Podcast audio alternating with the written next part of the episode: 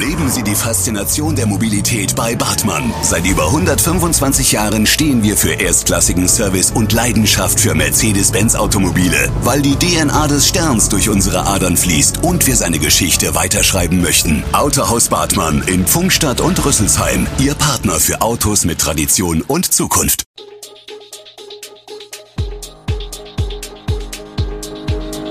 Gude, unser morgendliches News Update.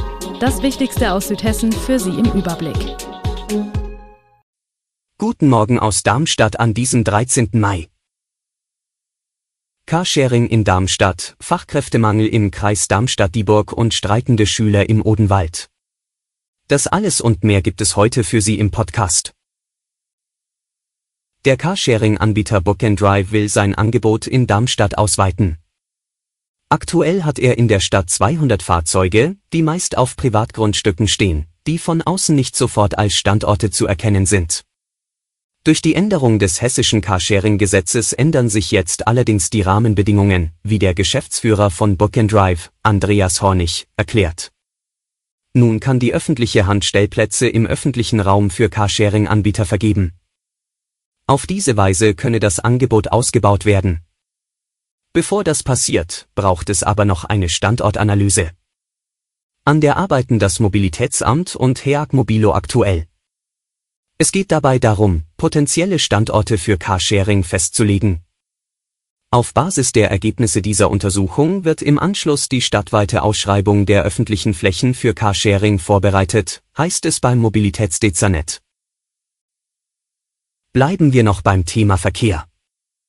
Denn in Rüsselsheim hat die Unfallkommission die Unfallschwerpunkte für das Jahr 2020 ausgemacht.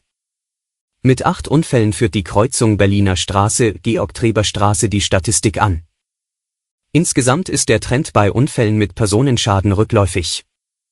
Gleichzeitig ist der Anteil an Unfällen mit Sachschäden gestiegen. In Rüsselsheim ist die Betrachtung der Unfallsituation nicht ganz einfach, denn auf der Gemarkung sind verschiedene Stellen für verschiedene Straßen zuständig.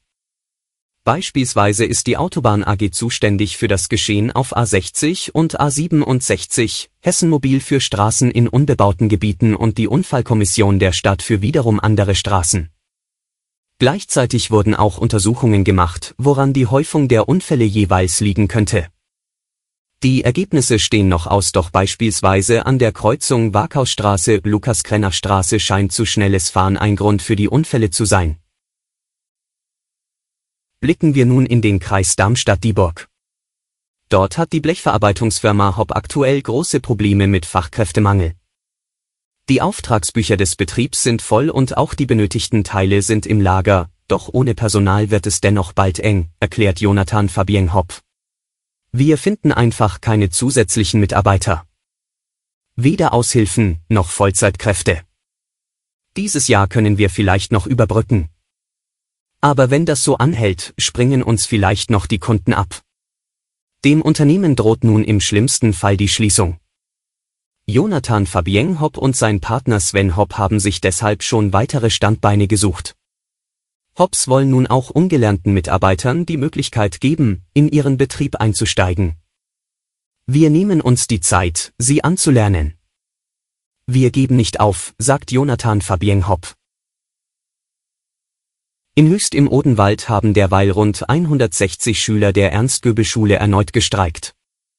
Grund dafür ist, dass der Oberstufenlehrer Rüdiger wieder Ende März nach Differenzen mit der Schulleitung versetzt worden war. Große Teile der Schülerschaft kritisieren nicht nur die aktuell bis zum 31. Juli befristete Versetzung, sondern auch mangelnde Transparenz von der Schulleitung. Probleme werden ausgesessen, Schüler und Eltern unzureichend oder gar nicht informiert, sagte Oberstufensprecher Finn Meister. Noch am Mittwoch hatte die Schulleitung versucht, den Streik zu verhindern und wies deshalb darauf hin, dass die Teilnahme am Streik als unentschuldigte Fehlzeit gewertet werden würde. Mit einer kleinen Anfrage hat es die Thematik mittlerweile auch in den hessischen Landtag geschafft. Blicken wir nun über die Region hinaus ins ganze Land. Die Judenfeindlichkeit in Deutschland nimmt zu. Im vergangenen Jahr haben die Behörden den höchsten Stand antisemitischer Straftaten seit zwei Jahrzehnten registriert.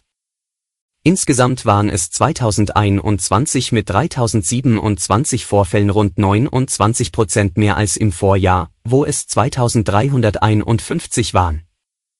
Die meisten davon haben einen rechtsextremistischen Hintergrund.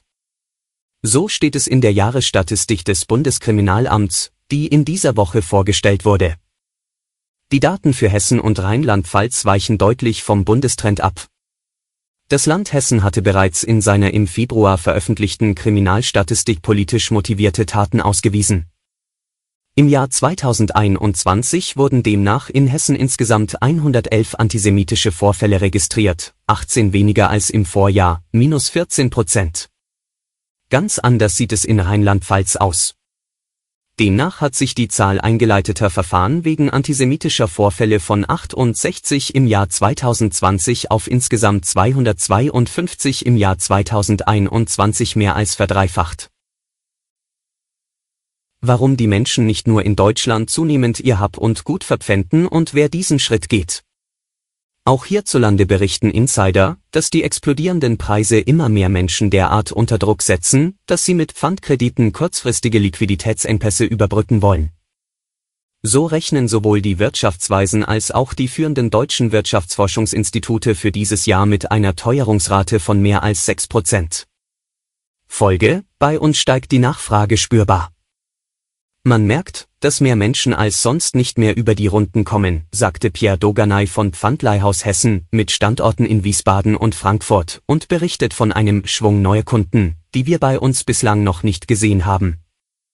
Etwas vorsichtiger äußert sich Wolfgang Scheel, der Geschäftsführer des Zentralverbandes des deutschen Pfandkreditgewerbes. Bevor er das Wort Boom in den Mund nimmt, will er sich bei der Mitgliederversammlung in zwei Wochen erst einmal ein genaues Bild der aktuellen Lage machen.